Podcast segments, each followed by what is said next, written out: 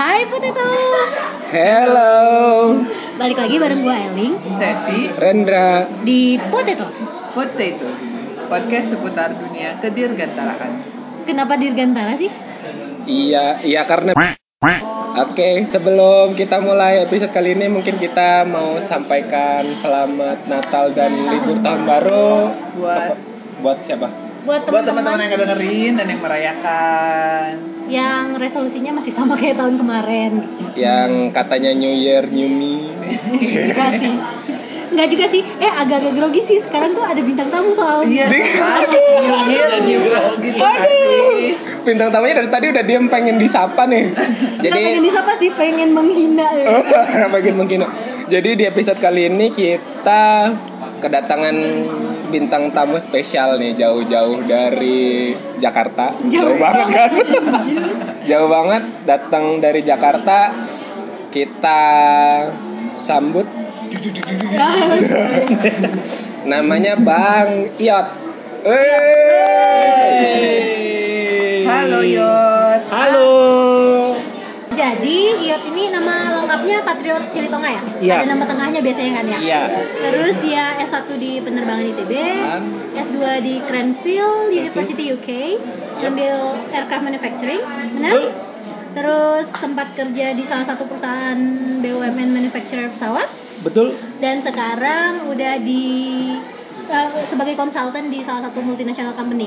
Benar ya? Benar. Nah, IOT ini expertise-nya ada di operational excellence untuk manufacturing Yep. dan bahasan kali ini kita terkait lah ya dengan hal yang itu gitu. Hari ini tuh kita pengen bahas yang lagi rame-ramenya nih.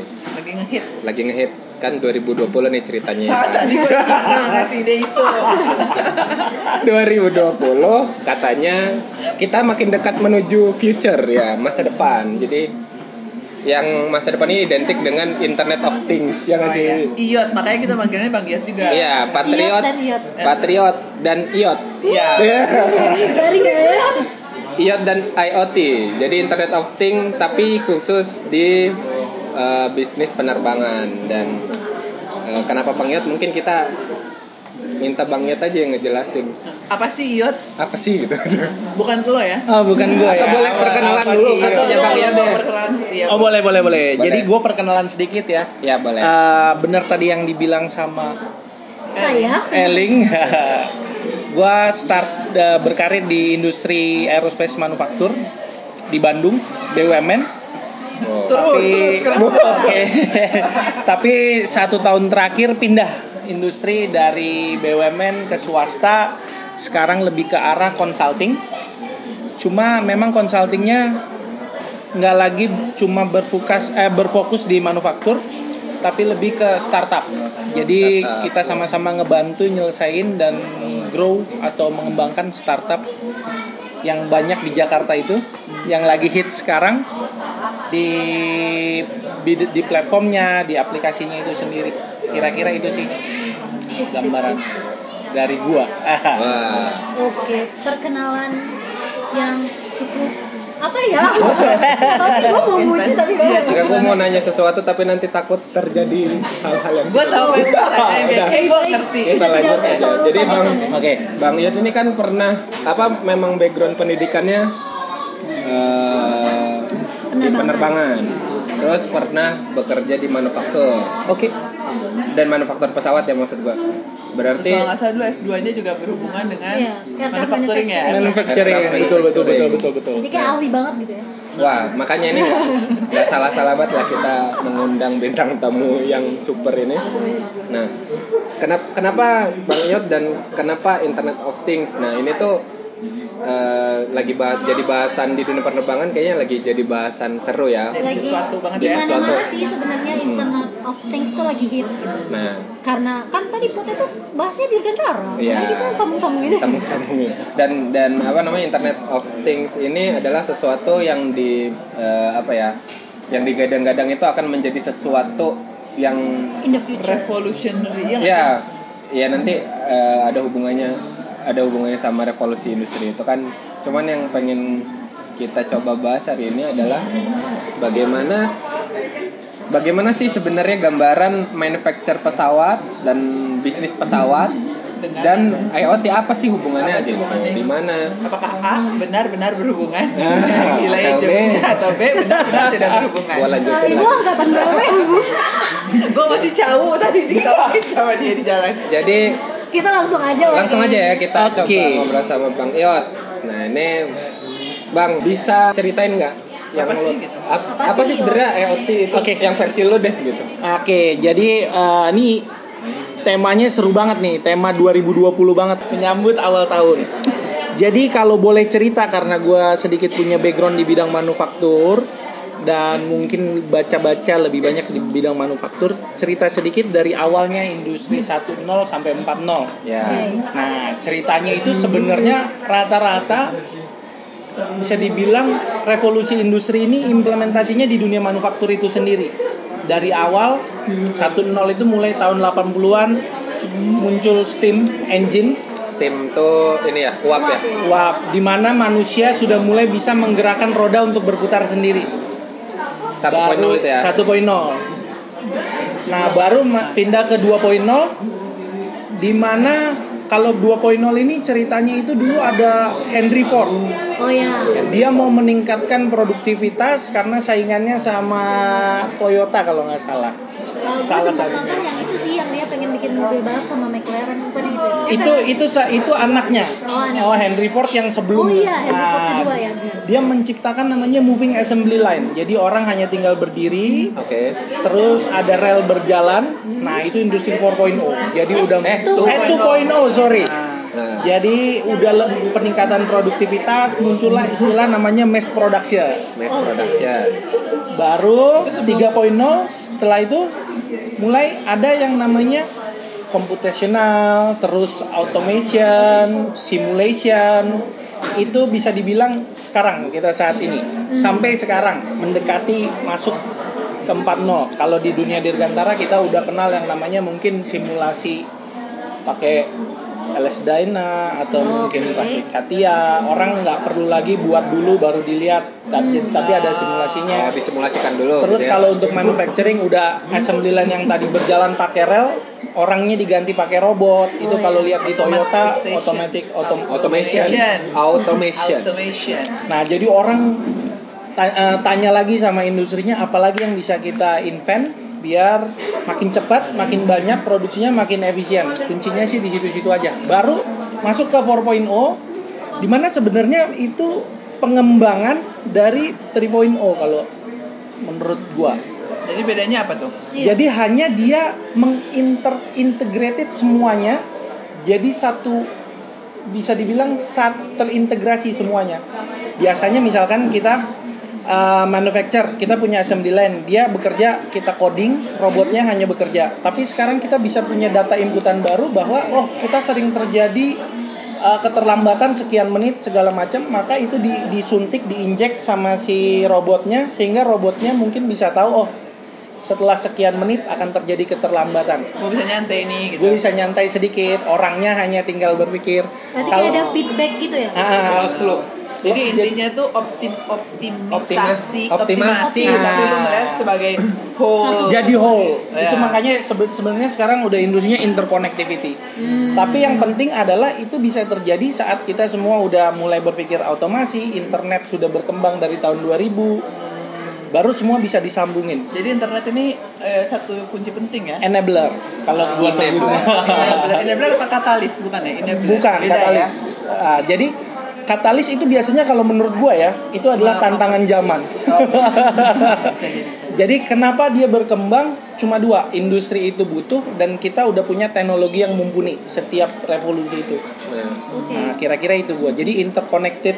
Kalau gua bilang dunia yang sudah interconnected sekarang ini. Jadi by da- jadi nanti data dengan interkoneksi itu yang tadi mungkin dibilang datanya jadi bisa diolah terus ya maksudnya jadi Ya kayak di feedback. Betul, feedback jadi buat, feedback. Buat Betul, masukan betul, ke depannya betul. gitu. Kalau sekarang tuh udah ada belum sih industri yang menerapkan 4.0 sampai ke 4.0 untuk di dunia aviasi?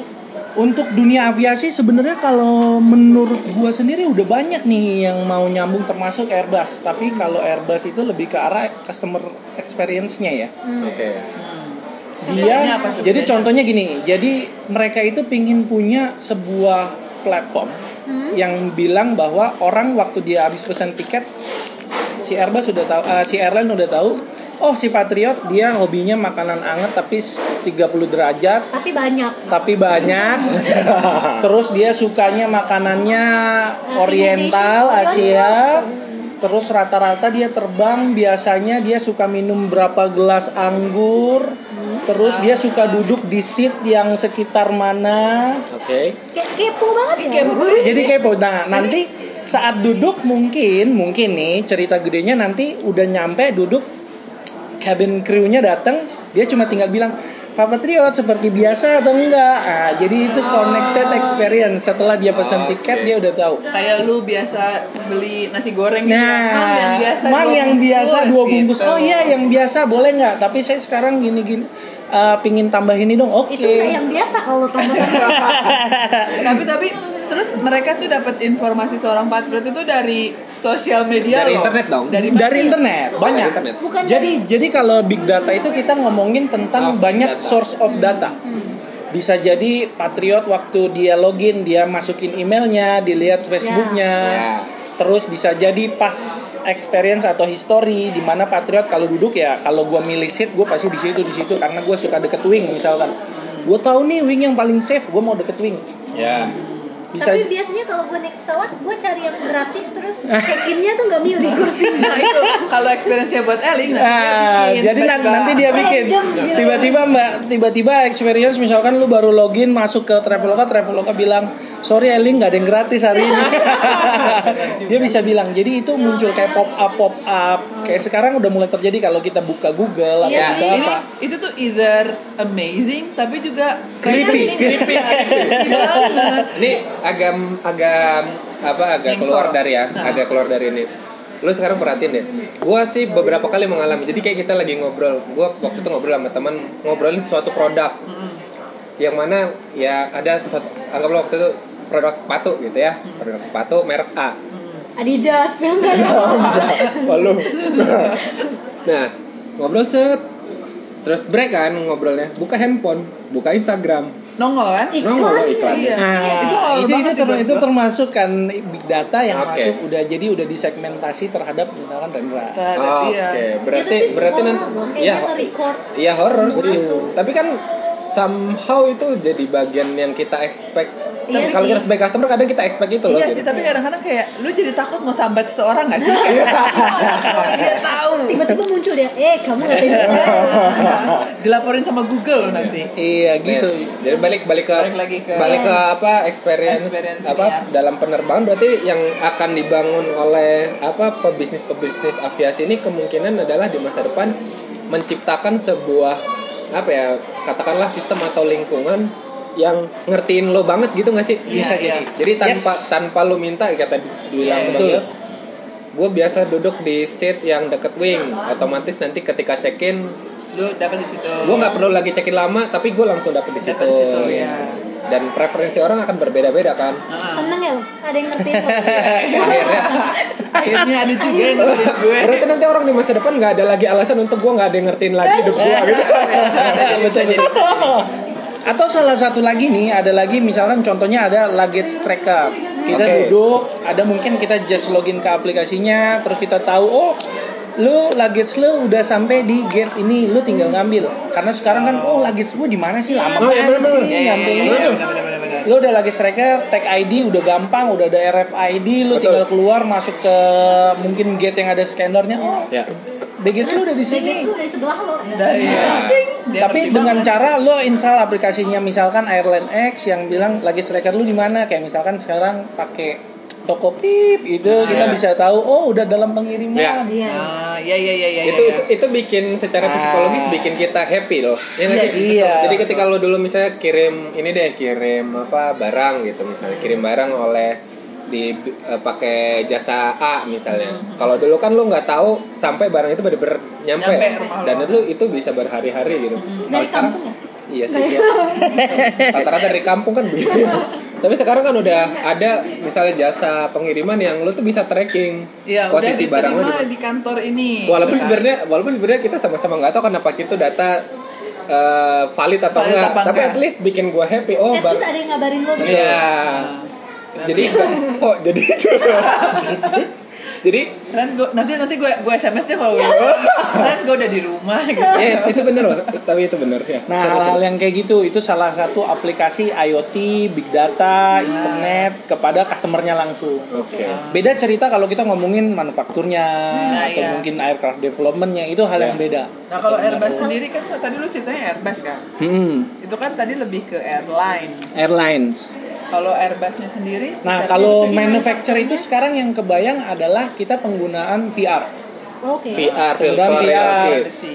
Bisa jadi VR itu kan sekarang masih pakai Google, Kacamata. Google. Nanti udah mungkin pakai kacamata-kacamata yang beneran kacamata tapi dia Kayak di udah film-film gitu ya. kayak di yang film-film. layarnya. nanti Ada waktu waktu kita mau misalkan assembly bangku pesawat lu udah tahu bangku 1F tuh yang ini lu tinggal colokin ke sana lu udah ada gambaran di kaca itu Kayak Iron masukin. Man dong. nah juga. Seru ya. jadi lu udah masukin lu tinggal mungkin lu tekan oke lu ganti oke next step lu ke bangku yang sebelah B orang hanya tinggal melakukan guide by guide kan nggak perlu lagi dia lihat komputernya terus lihat gua harus ke mana terus nggak perlu lagi dia floor, floor mapnya nah itu komputer lo udah di, kayak di depan mata lo Yes, dan correct. lo bisa ngasih komen dari kayak oke gitu kayak Ah, mencet ah. kacamata atau apa gitu ya Ya, dan Ya. udah connected. Misalkan nanti ini ini ide ide gedenya yang pernah gua bayangin dan pernah didiskusikan dulu. Misalkan udah semuanya hijau hijau hijau.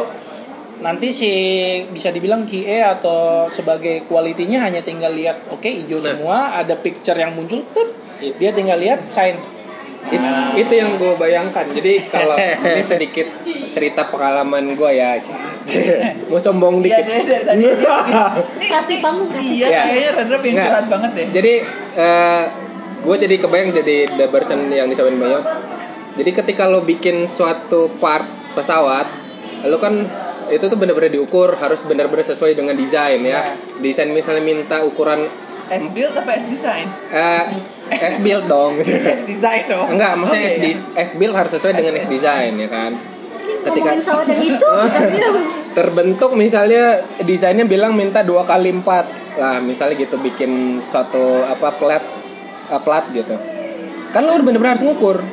Lo bener-bener manual lo harus ngukur ya bener-bener harus dua kali empat. Begitu dua lewat sedikit atau kurang dua itu akan di reject gitu. Nah. Mungkin dengan teknologi atau memanfaatkan apa IoT ini di masa depan yang tadi misalnya ada Google atau lensa gitu ya dengan cukup melihat itu bisa ngukur langsung pop up gitu gitu kan. Ya. oh ini benar-benar dua kali empat. Iya, iya. Mungkin. ya sangat mungkin kan. Sangat mungkin. dan lu bayangkan itu jadi berapa waktu yang yang bisa lo simpan untuk itu. Jadi sisa waktunya yang tadinya lo harus ngukur pakai kaliper gitu kan lo bisa pakai leha-leha ya nggak sih? Bisa pakai ngomongin orang. Gitu. Tapi- ya keren keren. kalau kita ngomong Indonesia nih kira-kira Hmm. udah siap belum sih untuk 4.0 kayak gitu gitu? Kalau saya atau gue pribadi Indonesia itu menurut gue yang menurut gue harus digenjot itu infrastruktur. Infrastruktur yang gimana nih bang Jadi infrastruktur itu lebih ke arah infrastruktur untuk digital environment-nya. Pertama berarti enabler tadi, internetnya harus Ah, internet. internet tolong BUMN yang itu ya tolong Dari kemarin deh. Internet tuh ibaratnya lu kalau mau nih ya ibaratnya eh, sekarang semua industri eh, udah bisa ibaratnya conference call hanya dari misalkan aplikasi based on Skype, Teams, or apa Zoom, dia nggak perlu lagi meeting di suatu tempat tempat yang lain, dia bisa ngecek sambil video conference apa yang terjadi gitu kan, itu internet penting yang pertama. Iya. Terus kalau kita mau aplikasiin lagi kayak tadi paperless, apa work order atau misalkan Google yang augmented reality, kalau kita nggak punya internet nggak akan mungkin. iya Iya. Nah itu yang paling Tiba-tiba penting. gitu ya Jadi tantangan yang pertama tuh infrastruktur. Gue selalu pikirnya itu kayak teknologinya, Teknologinya ya. terus people. People adalah orang-orang yang punya kapabilitas menggunakan itu. Ya benar. Bisa jadi orang-orang yang udah umur 45 nggak biasa dia gunain digital-digital. Apaan sih ini? Gue kalau nggak nyatet fisik gue nggak ngerti nih. oke Iya, iya, benar benar benar. iya sih Ya kan people dan proses-proses itu harus mulai dipikirin bagaimana kalau terjadi di kita. Sebagai salah satu contoh misalkan dulu idenya adalah eh, pilot report yang eh, paperless. Iya. Oke, tapi pertanyaannya kalau di dunia industri kalau misalkan signature-nya gimana? Hmm. pertanyaannya signature-nya gimana? Kalau kita pakai digital mungkin nggak dipalsuin. Iya. Security-nya gimana? Ah, iya. Secara airworthy gimana? Nah, Iya. Cap jempol. sehingga prosesnya Iya. ah, kalau pakai cap jempol gimana? Bisa nggak? Nah, yang kayak gitu-gitu. Jadi prosesnya juga harus dipikirin mana yang mau kita ubah. Nggak Iya, bisa iya, semuanya langsung. Oh kita pakai internet yang banyak nggak akan ada gunanya menurut Iya, gue. iya, iya. Nah dari parameter itu menurut lo bang versi lo aja deh Indonesia sekarang gimana nih? Masih sangat jauh ketinggalan sih kalau menurut Diban- gua. Diban- atau- faktor atau-. Iya. Atau ada nggak contoh yang lo tahu nih? Ada contoh negara atau apa ya? Ya negara deh. Mana yang menurut lo bisa dijadikan referensi? Eh, kita ambil aja misalkan karena tadi kita ngomongin Airbus UK nih. UK oke. UK lo masuk satu kampus ke kampus yang lain lo hanya tinggal bawa handphone nggak perlu ngapa-ngapain connect internet. Iya. Oh iya benar. Yes. Edurom ya. Edurom. Ibaratnya itu se- seamless lah internetnya Iya, lo iya, nggak iya. perlu lah pusing. Jadi easy peasy lah lo mau ngambil Ah. internet. Terus yang kedua orang-orangnya udah disiplin. Oke ini ini Udah ini. mature. Ini ini ini yang Nah saat lu ganti semuanya jadi digital, orang-orang yang biasa konvensional tidak mau lompat ke digital itu susah. Nah kalau Oke. UK ibaratnya dia udah ma- udah udah dewasa secara penggunaan penguasaan teknologi, teknologi infrastrukturnya dikuasain dan ada bagian yang terus ibaratnya research mana sih yang bisa gua digitalisasi Oke. mana sih bagian-bagian yang nah itu kita ngambil komparasi Airbus kenapa industri dia bisa maju ya. Tapi Jadi- kalau ngomongin orang, kalau di Indonesia bukannya kayak ada apa ya? Kayak orang yang benar-benar siap. Indonesia kan gede banget nih. Ah. Ada yang orang yang benar-benar nggak siap gitu. Maksudnya kayak eh, yang susah gitu di di apa namanya Yes. disentuh oleh internet. Tapi ada bagian orang tertentu yang mungkin nantinya akan jadi pengguna 4.0 gitu. Ya. Apakah kita harus mikirin yang bawah yang maksudnya suka- belum siap, tapi mereka nggak akan menggunakan 4.0 gitu. Nah, jadi mau kalau menurut gua mau nggak mau itu harus orang-orang itu harus holis up bukan holistic semuanya Iya, harus- semua harus. Semua harus semuanya terlibat. harus. Karena 4.0 ini tidak hanya berbicara di satu titik. Ibarat tadi nih si kita mau bikin connected experience. Ya. Itu yang berubah harus dari manufakturnya, orang desainnya sampai si customernya sendiri. Oh. Iya, Oke. tapi tadi kayak gue gua ngerti tadi pertanyaan Eli. Iya. Ketika lu ngomong oke tadi eh, digital experience, emang iya banyak yang harus berubah. tapi lu harus menyadari bahwa dari seluruh masyarakat Indonesia yang ada berapa ratus juta ini, nggak nggak nggak nyampe 50 persennya itu adalah customer penerbangan sehari-hari gitu. Bang, dan buk, dari 50% enggak sampai 50% setahu gue tapi Nah. dan dan dari pengguna jasa penerbangan saat ini yang cuman berapa persen itu Nah, berapa persen sih yang mampu untuk membayar kelas itu gitu Iya iya untuk, untuk terus-terusan pasti iya iya. pasti teknologi untuk awal-awal pasti nanti akan menjadi Iya. mahal dulu dong Betul. Iya betul betul. Nah, ya itu Nah, itu kembali ke makanya gue bilang tadi kebutuhan si industri itu di Iya, negara ini. kebutuhan Kalau dia nggak butuh-butuh amat, misalkan ternyata kita cuma butuh industri ya, bukan apa ya, sekelas industri misalkan rumahan, Iya. kita pun survive Mungkin sukses. kita sekelas experience-nya, oh makanan ini yang kamu pesan. kemarin." Iya, Ya, oke, misalnya kan? itu. Ya kita nggak perlu investasi infrastruktur internet yang sangat kencang atau mungkin teknologi yang sangat luar biasa untuk hal-hal yang nggak akan beneficial secara bisnis. Nah itu kembali lagi lo harus menganalisa, riset, bener nggak Ya. gua implement ini. Ya. Tapi di lain sisi sebenarnya bisa lo bisa dorong dari peningkatan teknologi. Jadi orang dipaksa, Hmm. Iya iya. orang dipaksa. Contoh sekarang Kayak handphone lah. Iya. Handphone. Kayak Di mana-mana ojek ya. ya. ojek Ya. online. Kan Iya. ah. dulu Mang Ojek tuh nggak tahu bahkan Nggak handphone tahu. mereka tuh yang kayak Nokia Ah. Nokia batu apa Yep. yang ya buat yang Bisa. ya pokoknya bukan smartphone lah Ya, ya kan, itu bahasanya maaf. yang kalau dilempar benjol Ya. maksud gue Iya, jadi menurut gua kalau dipaksa itu, tapi biasanya itu harus bisnis driven. Hmm, Oh iya, sih. karena- Dan kalau business driven juga mungkin akhirnya lu harus bisa eh, me- menjangkau semua pasar kan. Iya. Dan kalau bisa menjangkau semua pasar itu bukan bisnis apa ya maksud gue bukan teknologi tinggi lah biasanya Iya. gitu. Iya. ya tapi kan bertahap Bertahap, untuk untuk, iya, bertahap. untuk saat ini mungkin teknologi tinggi tapi by the way tadi kan ngomongin yang penting adalah infrastruktur eh, apa namanya manusia ya Ya, ini gue punya data dari World, E- World Economic Forum oke. World Economic Forum ini selalu bikin apa report di akhir tahun dan ini tahun 2018 bilang global competitiveness ini sebenarnya agak nyambung juga sama yang dibilang Bang tadi dan SDM. faktanya menurut World World Economic Forum ini Indonesia ini untuk menuju 4.0 secara apa industri 4.0 secara umum nih belum belum ke uh, pesawat ya secara umum itu di akses dari 12 pilar yang mana di situ ada salah satunya institusi, infrastruktur, terus ICT ad- adoption, terus kemudian untuk human capital itu ada soal kesehatan dan kemampuan atau skill, terus dari marketnya juga segala macam. Kalau di rata-rata itu Indonesia ini masih ketinggalan jauh. Di ASEAN aja yang negaranya cuma 10, Indonesia itu masih berada di peringkat 4. Uh, Mereka satunya pasti Singapura. ya? Singapura Eh, lupa Iya. yang tahun 2017 inget gue Singapura tapi itu kayak Naik kejar-kejaran naik turun tapi Sama? Singapura terus nomor 45 Malaysia paling. 2018 ini di peringkat dunia itu Indonesia masih di 45 dan kita lihat yang paling jeblok di sini adalah yang pertama poin 95 yaitu pilar kesehatan di human capital nih jadi menurut ya? ya mungkin tadi di eh, ini gue coba Oke. coba nalarin ya. Gimana lu punya apa eh, human resource yang bagus ketika lu orangnya sakit-sakitan Iya. atau kesehatan lu tidak terjamin Iya, gitu benar, kan? Atau kayak lu gimana mau mikirin teknologi tinggi sementara kebutuhan primer lu akan kesehatan aja. Kesehatan masih- nah Iya, itu. itu poinnya 95 nih yang bikin jeblok banget. Kemudian di soal masih human capital di situ ada skills. Skills tuh di masih di urutan 62 Hmm. Jadi itu mungkin di rata-rata ya dari apa skill seorang Indonesia Iya. eh, secara umum dibandingkan dengan kebutuhan apa namanya Ini, ini mungkin ada hubungannya juga dengan tingkat pendidikan kali ya, skill ya nggak sih? tingkat pendidikan Tapi terus Indonesia tuh kalau misalnya bikin kayak gini kan di rata-rata 250 juta manusia Iya, gitu. iya, makanya. yang terpapar pendidikan tinggi kan masih sebagian Sebagian kecil lah. Iya, sebagian kecil makanya makanya peringkatnya selalu Selalu rendah gitu kita ya. orangnya banyak banget ya ya tapi mau nggak mau sih Iya. terus kemudian ada yang nilainya jeblok lagi nih soal labor market nah ini yang agak sedikit menarik menurut gua Hmm. kita ngomongin in- apa industri 4.0 yang mana itu teknologi tinggi Iya.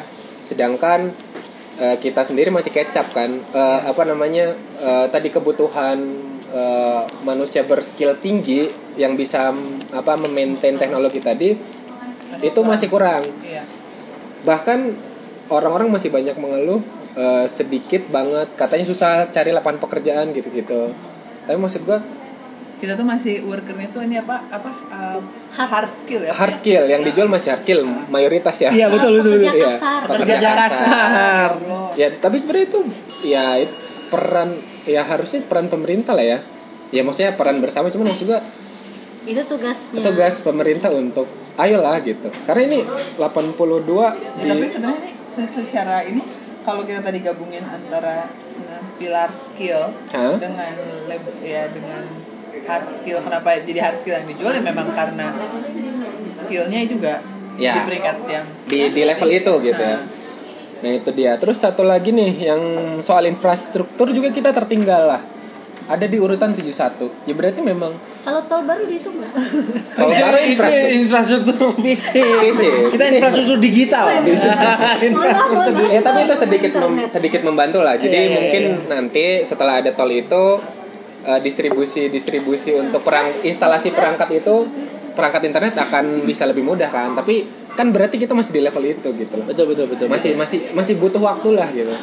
Masih masih jauh. banyak hal yang harus diperbaiki di level basic. Nah, jadi- Gitu. Jadi kita ributnya masih di level basic ketika negara maju udah ributin eh, hal-hal yang digital gitu. Iya, iya, iya. Yang lo Iron Man udah bentar lagi mungkin apa yang ada di film Iron Man Kejadian itu kejadian, kita kayak masih oh teknologi kayak gitu tuh ada ya gitu. Iya, iya. gitu gak sih? Iya, iya, iya, iya. Gitu. Oke. Iya betul betul betul. Next. Nah, ini kan kita Bang Yo tadi di awal bilang per- punya pengalaman bekerja nih ya di apa manufaktur pesawat. salah satu Iya. manufaktur pesawat. Berarti kan pernah ber ber apa urusan langsung sama produknya lah ya. Hmm. ya itu bahasanya benar Selama Bang Yot kerja di situ atau berpengalaman di situ, gimana sih produk gimana eh, kira-kira kita siap nggak sih siap nggak sih dari ngeliat dari segi produknya gitu. untuk diimprove gitu Em, kalau produk pasti ada ada peluang untuk kita siapin eh, terpapar digitalisasi. Produk pasti. Ya. Tapi kembali diskusi yang awal, produk ini mau dijual ke siapa?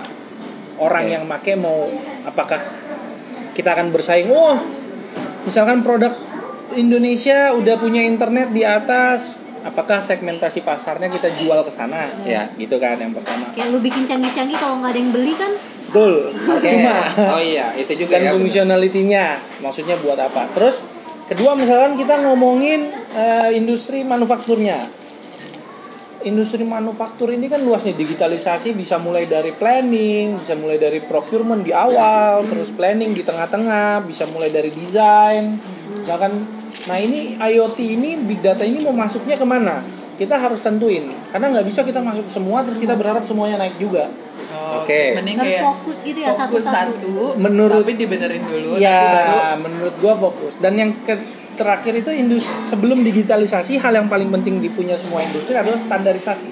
Hmm.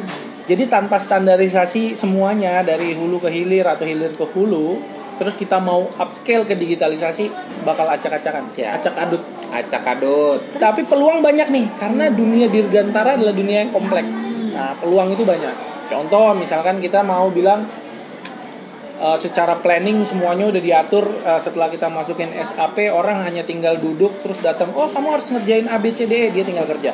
Nah, terus ngukur pakai kacamata kualitinya bisa diukur langsung tanpa Oke. perlu kita ambil sampel tapi udah 100% quality diukur dengan gambar. Oke, bisa. Bisa. Terus misalkan dari assembly pakai robot, ternyata kita pingin oh kita implementasi robot.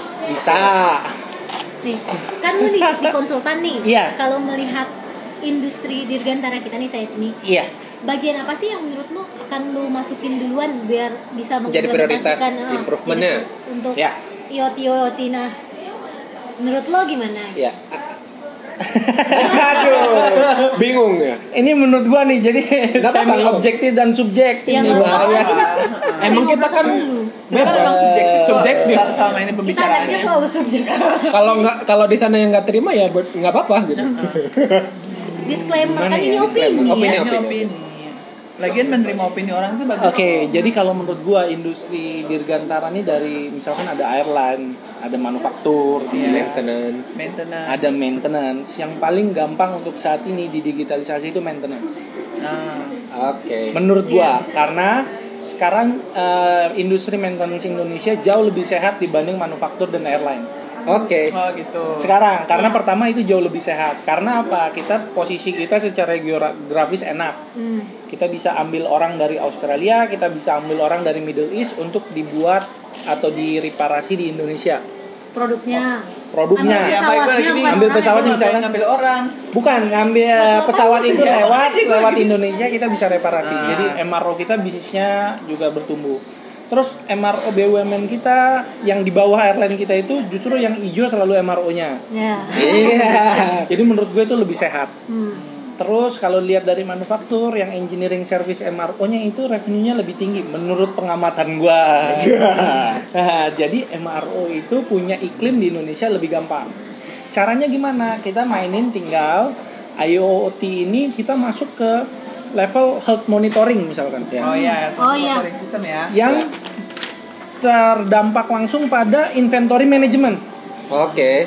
Jadi pesawat terbang ada berapa banyak pesawat rekanan kita yang mau masuk kita udah tahu kira-kira dia udah terbang berapa jauh, Hour. Oke. berapa hour, terbang Kayak berapa ya, lama, predictive maintenance analysis Predi- Yes. predictive maintenance. Jadi udah bukan preventif lagi, udah mantuk prediktif. Nah, Iya. jadi dia datang dia udah tahu, oke, ada 737 100 biji tahun ini yang akan masuk, saatnya gua order ke Boeing 100 biji Iya. maintenance gua. Ah, iya, iya, Oke iya. oke, kebayang. Kayak gitu. Jadi jadi potensi bisnisnya juga lebih lebih apa ya lebih terlihat ya, maksudnya lebih dan lu juga udah bisa mikir ya berarti gimana sih nanti flow-nya lu harus nyiapin Iya. orang berapa di mana gitu Iya. kan betul, harus betul. nyiapin tools kapan Ya. dan iya iya iya. Iya ngomong-ngomong barangkali teman-teman nggak tahu MRO itu maksudnya maintenance repair organization ya. Oh, iya, betul. Jadi itu bukan Ya, mungkin-. Iya, eh maintenance sorry ke organization Overhaul, overhaul sorry iya. sorry organization itu sertifikatnya.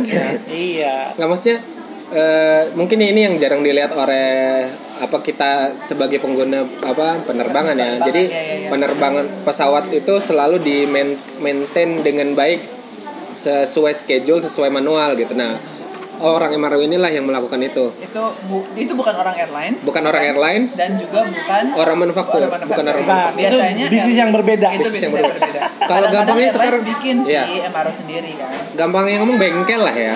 Iya Ya benar-benar. Kalau kayak Akas. Eh, Eh? boleh nggak? Maaf ya semacam itulah. Biasanya airline bikin dan manufaktur bikin. Iya. Contoh Boeing itu punya namanya Boeing Gold apalah ibaratnya. Dia punya MRO dia sendiri untuk khusus Boeing. Kalau kayak Toyota Toyota gitu dia punya Iya. bengkel resmi Toyota, ada bengkel-bengkel yang misalkan eh, mungkin KW. eh, KW gitu, Oke. yang dipunyain sama operator Iya. gitu bisa kayak gitu. Oke. Iya iya iya. Jadi menurut gua di Indonesia yang paling stabil dan bisa dimasukin oleh digitalisasi dunia itu sekarang. Dan berarti di luar sendiri apakah sudah digitalisasi tuh? Nah, itu 2017. Jadi ceritanya 2017 waktu gua studi, Hmm? arahnya 737 Max yang sekarang bermasalah itu ke sana. Oh. Jadi health monitoring dia udah lebih banyak sistemnya daripada ilmu pesawat terbang. Jadi orang dia pingin si pesawat itu udah bukan lagi pesawat yang berjalan tapi sebuah sistem yang terbang. Iya iya iya. Udah udah kayak UAV lah ibaratnya. Iya. Iya iya iya. Cuman biaya bawa orang gitu ya. tapi dia bawa orang. Iya. Nah, rencananya ke sana makanya dia mulai mengimplementasi WiFi Wifi. yang awalnya sebenarnya bukan cuma untuk passenger, tapi dia bisa kirim real time data ke MRO Oh. dan ke Boeing. Hmm. Ah. Oke, Karena iya ya gitu. sebenarnya juga perlu loh buat manufacturing. Kalau misalnya kalau kalau udah udah udah udah ini ya Ya. dengan health monitoring system itu manufacturer tuh bisa jadi belajar bahwa oh ini loh ke Yes. kelemahannya pesawat gue gitu Oh kan. ternyata pesawat gua join di wingnya selalu diganti setiap tiga bulan Ya. setelah terbang sekian lama. Oke gua pesan gini nanti dia tinggal bilang gue punya data ini nih MRO lu kayaknya akan tiga bulan sekali ganti Ya. mending lu langsung order sekarang dia akan Ya, atau atau Bikin. ketika dia mau mikir oh improvement berarti Desain Iya. improvement ya. Desain adalah ke sini loh arahnya. sehingga sistem jadi idenya adalah sistem-sistem itu termasuk sistem yang membuat dia jatuh sekarang itu Ya. untuk uh, si Boeing itu agar dia tahu oh pesawat gue tuh ngapain sih apa Iya. yang terjadi sih setiap harinya BTW itu Iya. minggu kemarin Iya, jadi kalau ada yang mau Episode. dengar itu adalah episode kedua kita kita ngebahas loh. ketiga eh Kedua saudara. oh iya maaf kayaknya udah udah banyak banget rekaman sampai lupa Iya, itu episode kedua kita ya ngebahas tentang Boeing 3 Iya. Ya, jadi idenya udah ke sana arahnya A320 Neo, 350 XWB, terus apa tuh 737 Max, Max. ah, Max yang lainnya arahnya ke sana. Jadi Oh, memang kalau oke. kita tanya arahnya ke sana, dunia industri MRO pasti ke sana. Kalau tanya orang GMF yang masuk ke bisnis development pasti sudah aware. Eh gitu teman-teman GMF apakah benar? tapi Harusnya semoga sudah aware. semoga sih ya tapi memang itu sangat sangat potensial, ya untuk bis- jadi nanti yang masuk ke sana bukan lagi orang yang apa yang bisa terlibat di bisnis itu bukan cuman lagi orang murni penerbangan kan akhirnya harus kolaborasi sama teman-teman yang apa berkutat di big data atau Iya, IT betul, gitu-gitu betul. kan karena kan pembangunan sistem itu nggak mungkin orang penerbangan ngoding iya, gitu iya, kan iya, benar-benar. tapi input datanya Ya, tapi itu emang kayak bentukan maksudnya, menurut gue ya itu juga inti dari industri 4.0 ya kayak semua interconnected jadi kayak lu butuh lot of expertise gitu Iya. atau either lu jadi know everything gitu Ya. ya ya susah sih nggak ada apa Superman soalnya dia Iya. memang harus kerja sama Ya. ya berarti itu tadi kamu 2017 2017. Sekarang di udah- UK udah begitu sekarang Udah, 2020 udah, udah, udah research udah ke arah sana. riset udah ke arah sana di Indonesia apa kabar Indonesia halo Udah visibility-nya udah ke sana. tapi ternyata nih mungkin ya mungkin sosialisasinya juga kurang atau memang teman kita banyak yang nggak tahu tapi kemarin akhirnya gue menemukannya sebenarnya tuh pemerintah tuh punya loh oh gitu ya punya Roadmap. roadmap roadmap ke sana itu tuh dituangkan dalam apa rencana Indonesia yang namanya Making Indonesia 4.0 Hmm. jadi Indonesia tuh punya eh, roadmap menuju gimana sih cara negara kita yang sedang berkembang ini bisa catch up ke industri 4.0. Nah ini which is banyak PR-nya tadi. banyak PR tadi Banyak kan PR-nya. udah kita bahas. Nah banyak PR itu tuh menurut pemerintah pada saat itu eh, apa caranya adalah satu menjadi 10 besar kekuatan ekonomi dunia berdasarkan PDB. Ini Iya. ini kita udah mulai inilah ya. Iya iya. Ini kita menang karena kita banyak penduduk. Karena banyak penduduk. Tapi mungkin bisnisnya belum bisnis high tech kemudian mengandak, menggandakan rasio produktivitas terhadap biaya. Nah, ini sebenarnya menurut gua kayak ayam sama telur sih. Maksud gua rasa produktivitas ini bis, terhadap biaya itu bisa mengganda ketika sistemnya mempermudah Sudah. lo Iya, iya, gitu. Se- Sedangkan sekarang bisnis kita masih yang tadi dibilang masih bisnis hard, bisnis kasar gitu. Terus ada lagi mendorong ekspor neto menjadi 10%, oke. Terus ini yang paling penting nih, menganggarkan 2% PDB untuk penelitian dan pengembangan. Ini, ini, ini, ini yang penting nih karena nah tahu sekarang berapa sih? Wah, gua kurang tahu nggak nih. apa. Apakah ada ada nggak sih yang meng. Ada kan kita baru punya baru nih apa? Sekarang jadinya BRIN ya. Brin, Brin, Brin. Brin. Oh Apa iya, tuh? Badan Riset Riset. Inovasi Nasional. Oke. Ya, dulu Kemenristek sih, sekarang ganti nama doang. 2% dari PDB.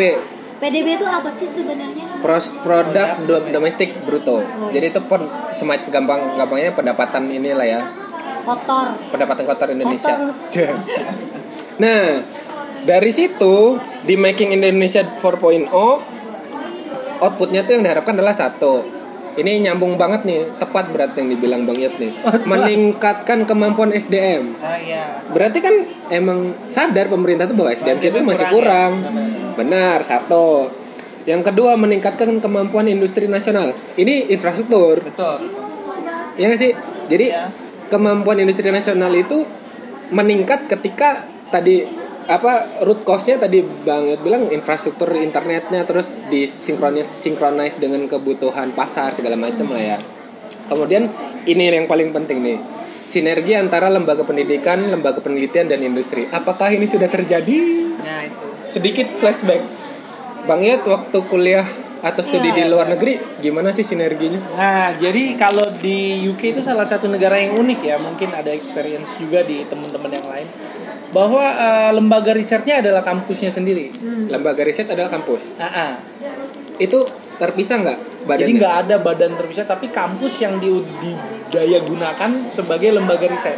Contoh kemarin dari mulai eh, eh, proyek grup atau grup project dan juga eh, tesis Hmm. itu rata-rata mengenai tantangan di UK itu mau ngapain. Hmm.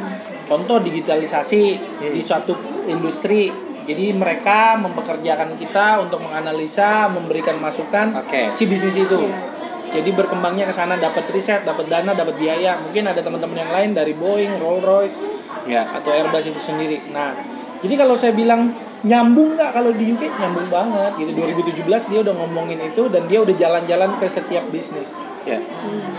gitu Jadi hubungan antara industri dan riset Dan riset dan universitas, universitas itu Universitas. itu Sangat dekat kental ya gitu. itu yang yang saya rasakan Berarti hasil riset yang di kampus-kampus di UK itu cukup aplikatif Iya. aplikatif ya berarti ya. Aplikatif. Maksudnya jadi temanya langsung diambil dari permasalahan, Permasalahan yang, yang real. ya. Dan, Dan- memang menurut gua industri di UK itu udah berada pada posisi yang mampu mendanai penelitian. Kayak misalnya kayak mereka sering banget ngasih project ke universitas yang emang bisa diaplikasikan langsung gitu. Kayak lu sponsorin studi gitu kan itu kan butuh dana. jadi Mereka ujung-ujungnya duit nih. harus harus bisnis di Eh, driven dong juga. tapi ini juga loh sebenarnya di, di UK juga ada lembaga-lembaga loh yang jadi misalnya ketika lu sebagai industri lu punya project lu kerjasama dengan university Hmm. lu bisa mengajukan proposal Oh, ke ke, lem- ke lembaga ini Oh. nanti lembaga ini akan dibantu dari pemerintah Oh, lembaga ini swasta. Eh, ini kayaknya di bawah pemerintah Di bawah pemerintah. Ya kalau kita sebenarnya kayak ya mungkin kayak kita kayak di eh, BRIN gitu ya atau Lapan, lapan. Lapan. Oh, bukan. Bukan ya? bukan ini lebih kalau Ke pendanaannya. ke pendanaannya lebih ke LPDP. Ya, Ya, ada sih mungkin sisi bisa. LPDP buat Oh, jadi ada. lembaganya ini lagi pendanaan. Iya. ada uh, uh, jadi pendanaan tuh bisa dibagi-bagi nggak nggak harus 100% dari industri Susah juga ya. yang gue tahu sih Itu cukup berat tantangannya kalau mau diimplementasikan di negara ini berat sih. Berat, berat potongan-potongan pos-pos tapi mungkin, pendanaan. mungkin Mulai lagi sambat. Iya, mulai lagi dia sambat mungkin di situ pemerintahnya melihat bahwa kalau lu bisa membantu, sih kayak gimana sih cara lu membantu Iya. industri kan lu nggak mungkin langsung tiap kali suntikan dana kan, Iya. Iya. tapi dengan cara kayak gitu lu membuat dia lebih efisien misalnya Iya. sehingga terus atau menjebat, Menjebatani. menjembatani hubungan antara Industri industri, dengan betul mungkin biar lebih sering ngobrol gitu kan Iya. ya intinya sinergi ya nah sinergi ini sebenarnya basic kalau gua balikin adalah kemam- kemauan dan kemampuan manusia untuk kompak gitu. Mau punya visi Punya visi yang sama, sama, ya. akhirnya lu semangat untuk men- menuju ke situ gitu. Kesampingkan Ditar- kepentingan-kepentingan kepentingan-kepentingan keluarga Pribadi pribadi dan institusi. Itu tolong dikesampingkan. Demi Indonesia 4.0 Nah. benar. berarti poinnya kalau itu apa untuk menuju Indonesia 4.0 tadi di SDM itu sebenarnya permasalahannya adalah kesampingkan dulu. Apa sih? Semacam ya kita bisa lihat lah. Gua nggak tahu sih ini ini subjektif gua ya. Sini subjektif gue gue membiarkan lu sambat sekarang. Silakan. Silakan. ini subjektif gua. Permasalahan gua gua lihat banyak di sekitar kita orang Indonesia itu sebenarnya orang pintar-pintar. Ya orang hebat. Bukan dukun, kan? bukan dukun orang-orang pintar beneran Nah, maksudnya banyak lah Orang mulai banyak sekarang dengan adanya tadi gue bilang LPDP mulai semangat menyelok, menyekolahkan orang. Ini minta di nggak maksud gue gini. Contoh deh gue punya teman di sekolah dapat beasiswa eh, di LPDP terus eh, kuliah penerbangan. Eh, eh, tesisnya eh, soal high technology pener, eh, di bidang penerbangan. Tapi begitu lo pulang lo bingung mau ngapain Ya. karena apa? Di Indonesia sendiri versi teman gue ya ini gue dicurhatin. Dia nggak dapat wahana yang cukup. Gitu. Dia nggak dapat sistem eh apa eh, lingkungan yang mendukung dia untuk mengembangkan kemampuannya. Pada akhirnya pilihannya dia adalah balik lagi ke negara maju yang bisa apa bisa memberikan dia wahana atau jadi pegawai bank. Ya nggak jadi enggak tapi maksudnya itulah. Tapi Nah, emang juga sih kalau misalnya lu apa ya eh, level penelitian kita sama yang di luar negeri itu kayaknya udah jauh gitu. Misalnya kita ikut teknologi yang di sana. Pas lu balik ke sini Ketinggalan. Indonesia belum nyampe gitu. Iya. jadi lu nggak nggak bisa langsung implementasi. Itulah tadi Iya. kenapa Tapi- bangit sesuai kebut bilang sesuai Sesuai- kebutuhan. tapi, tapi sebenarnya plus poinnya menurut gue ya dari sisi itu adalah ya ketika misalnya tadi LPDP mengirimkan orang gitu ya terus dia udah belajar nih oh canggihnya di sana nomor 5 misalnya. Ya pas balik ke Indonesia masih nomor satu. Tapi sebenarnya dia udah bisa punya ilmu nomor tiga yang udah bisa langsung beres Iya. Sebenarnya kan bisa bisa juga ya dijadikan ya sih kayak Ta- tapi Cepatan. percepatan ketika lingkungannya mendukung. Benar. Kalau lu pulang, lu punya, lu pintar dari luar, balik ke Indonesia, udah Lo lu punya- aja tuh lu, lu, lu punya pikiran yang A sampai Z, ketika Indonesia masih A sampai B misalnya. Jauh Lu punya, Pak. lu punya kan C sampai Z-nya. Iya. Tapi ketika mau mem- mengimplementasikan itu di Indonesia, ternyata orang Indonesia itu secara umum masih belum mendukung itu. Lu akan kesulitan sendiri kan. Itulah kenapa tadi dibilang sinergi. ya ya benar benar benar Jadi tolong ya apa semua orang tolong berarti itu Bersinergi. kayak salah satu challenge-nya ya Challenge untuk ya? kita bikin Iya, mungkin ya. Tapi kalau menurut gua nih, Oke. eh, ada sebuah tren menarik yang gua lihat akhir-akhir ini di dunia startup di Indonesia. di Indonesia. Oke. Jadi eh, orang-orang yang sekolah tinggi, sekolah jauh, udah mulai berkurang nih orang yang mau kerja di luar.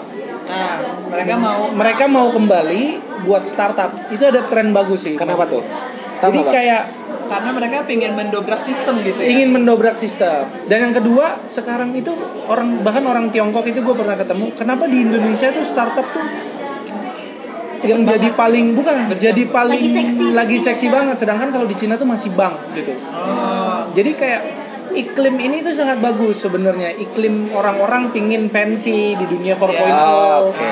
dan kayak ya orang yang dapat beasiswa atau orang yang beasiswa ayah ibu pergi keluar mereka malas lagi kerja di sana ah gue nggak akan jadi siapa-siapa gue hanya akan jadi salah satu dari ah, pekerja kayak Iya. gue CEO gitu nah Gua saat lu gitu ya. gue CEO gue co-founder Iya iya iya. iya. I create something. Oke. Nah, itu iklim yang kayak gitu tuh lagi menarik banget nih di Iya, negara iya. ini. Tapi itu bagus sih. Tapi gue lagi penasaran aja.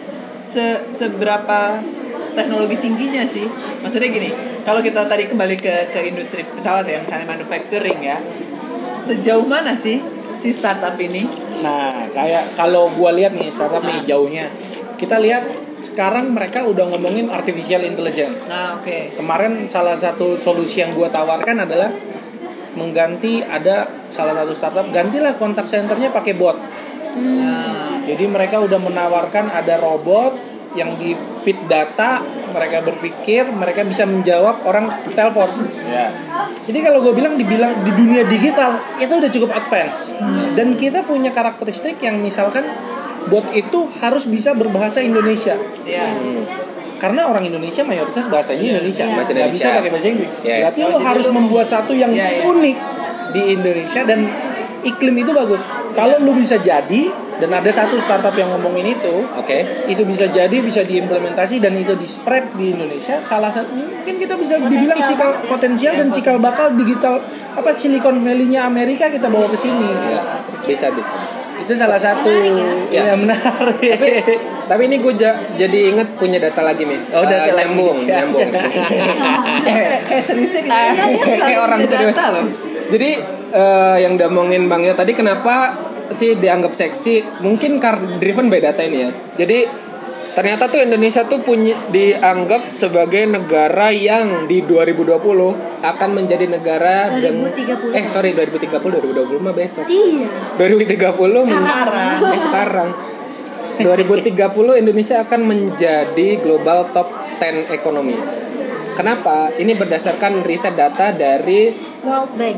World Bank yang pertama di 2050 menurut PwC yo di risetnya 2017 PwC PwC PWC. PwC di 2050 Indonesia itu diprediksi akan menjadi nomor 4 dengan negara potensi ekonomi terkuat di dunia di 2050. Kemudian menurut McKinsey di 2012 nih, 2012 nih risetnya, menurut dia Indonesia itu bisa menjadi negara terkuat ketujuh di 2030 ekonominya. Iya.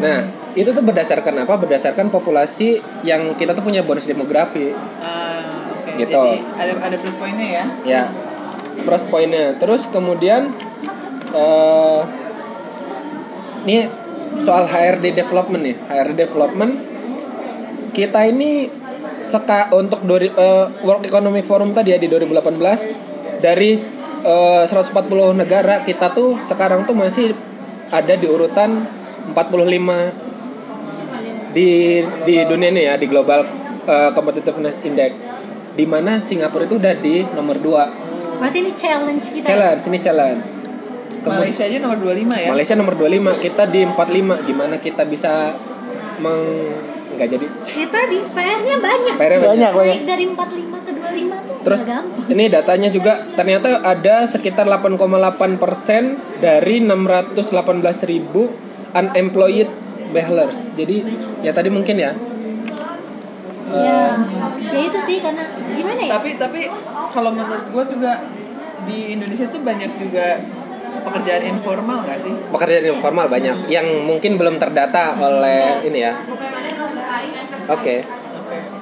Terus Terus ya ini ngomongin juga ada persentasi manpower education kita tuh masih ter masih banyak di eh, SMP. Ya, SMP. Bahkan diploma itu per 2017 Agustus Agustus 2017 itu masih di 12 Cuma 12 persen. 12 persen. Berarti itu ya maksudnya kayak ya karena sekarang masih wajib belajar 9 tahun ya. Ya. Jadi pakai kita harus bikin wajib belajar 12 tahun ya supaya orang ketika masih 9 tahun oh gua harus sekolah lagi tiga Iya, tahun lagi gitu. gitu. Oke. Nah, ini terakhir nih kayaknya Bang Iot gue mau nanya. Dengan segala macam tadi apa potensi terus kemajuan teknologi di negara maju, terus kemudian tadi kita ngomongin challenge juga ya. Menurut lo pribadi, mungkin nanti kita semua ya satu-satu tapi gue mulai dari Bang apa, apa sih yang harus dilakukan oleh masa depan kan berarti milik kita ya milik kita yang sekarang generasi Milik anak-anak kita lagi. atau ya milik anak-anak kita yang generasi Z atau ya milik kita juga lah ya sedikit pengen banget dianggap generasi Y nih katanya yang milenial Ingin ini dimengerti dan ingin memiliki dia. Ya. apa sih yang harus kita lakukan secara personal deh nggak usah yang tadi kita ngomongin Menurut negara pandangan lo menurut gitu. pandangan pribadi Oh, menurut pandangan gua, lo harus mengembangkan jauh lebih cepat dari perkembangan teknologi. Mengembangkan diri lu jauh lebih cepat dari perkembangan teknologi. mengembangkan diri Nah, ah. jadi sekarang kalau menurut gua anak-anak 20 sampai 35 tahun lebih baik mengembangkan diri milenial daripada ya daripada lu te- ikut ke suatu organisasi terus lu drag dragging down yourself gitu loh. nah, Eh, lu karena gini mengembangkan diri dalam artian teknologi ini cepet nih. Tiap hari lu akan bertambah informasi bertambah. Untuk bisa implementasi yang apa sih yang bisa dipakai 10 tahun ke depan, lu harus mengikuti kapabilitas itu bersama kapabilitas teknologi. Jadi naiknya sama-sama. hmm. At least lu bisa bilang oh 10 tahun lagi akan kayak gini. Oke. Jadi lu bisa tahu ide lu apa. ya tapi lu harus banyak-banyak bergaul dong Banyak bergaul dong. Main lu harus jauh. Main lu harus jauh. Lu nggak bisa main cuma di satu tempat. Iya, main lu lu- harus jauh. jadi Jangan- maksudnya apa nih enggak ngasih tau aja main lu harus jauh Main lu harus jauh. Lu Atau- bisa diskusi, bisa Atau yang lebih lebih ini deh, lebih apa ya? Lebih real deh. Kalau gue boleh nanya, kalau lo sendiri cara lo mengembangkan diri lo gimana? Eh, gua nih dari kalau gua Ketawa. gua lebih suka ya itu tadi main, ngobrol. Main. Pertama Ngobrol. main, ngobrol, lu baca aware terhadap Aware. dunia luar. Oke. Kadang kita udah di satu tempat, kita lihat, oh ini masalahnya di tempat ini, ini, ini, ini, ini, ini aja.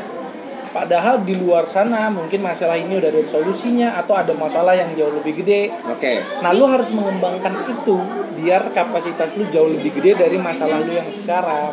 Ada pepatahnya jangan jadi katak dalam tempurung Eh, eh? Enggak ya? Artinya. artinya itu loh di tempurung Iya.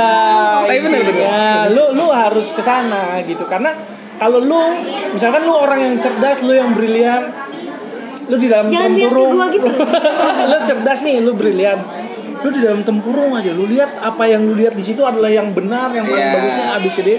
Lu lupa bahwa di luar sana udah jauh lebih berkembang daripada A- agak sedikit berbeda ya sama tapi gue sepakat ya Nih, pertama gue sepakat tapi gue merasakan ada ada ada sedikit berbeda dengan pandangan orang tua kita zaman dulu kenapa tuh kalau gue nggak tahu kalau kalian ya tapi kalau gue kayak jangan gue ketika sedikit main gitu.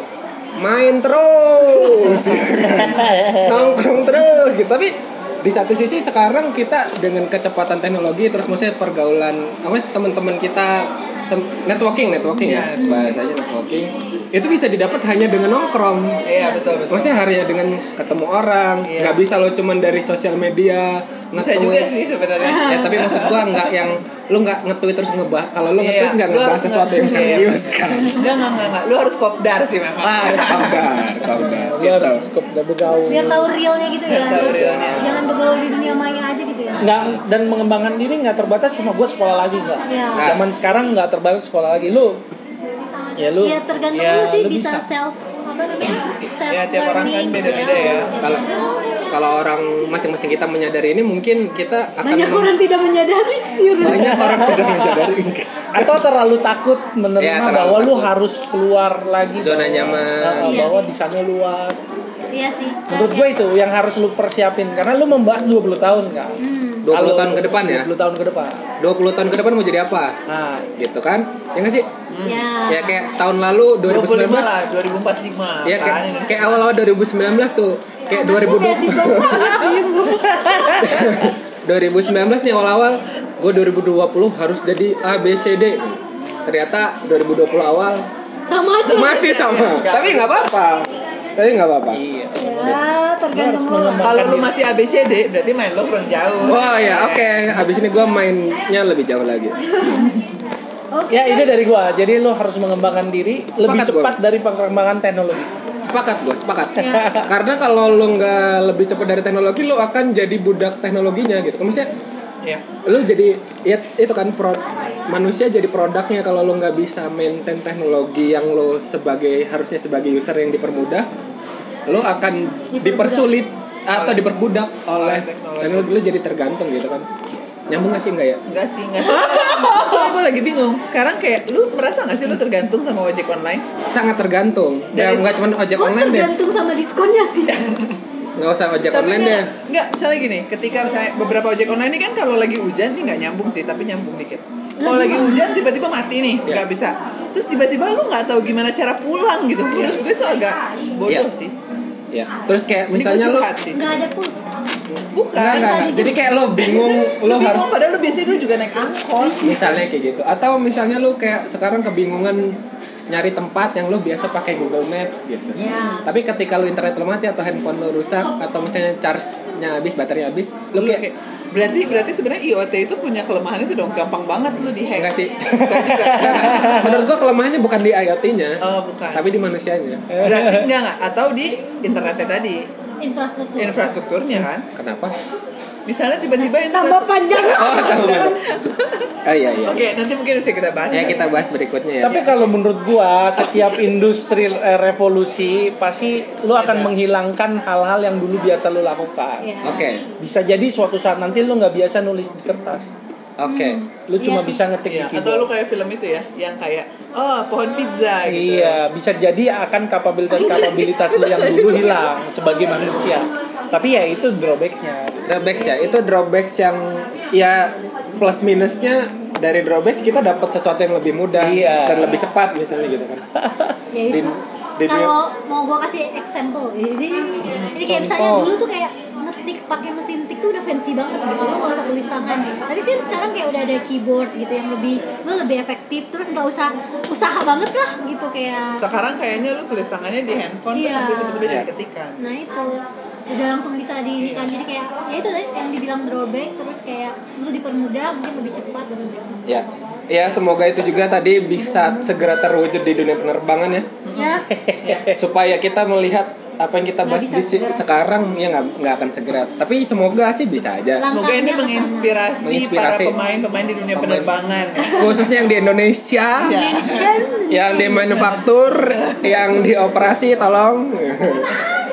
oke kayaknya udah dulu ya Cukup ya kayaknya ya. Iya sih. cukup deh makasih ya Yot Oke, Udah sama-sama. Makasih Bang Dadah. jauh-jauh Siap. dari diskusi. dari Jakarta ya. sangat menginspirasi jauh banget. Sangat menginspirasi. Nanti kalau misalnya mau tanya-tanya lagi tentang aircraft manufacturing, kita bisa hubungin Iot lagi ya. Iya bisa Bisa bisa.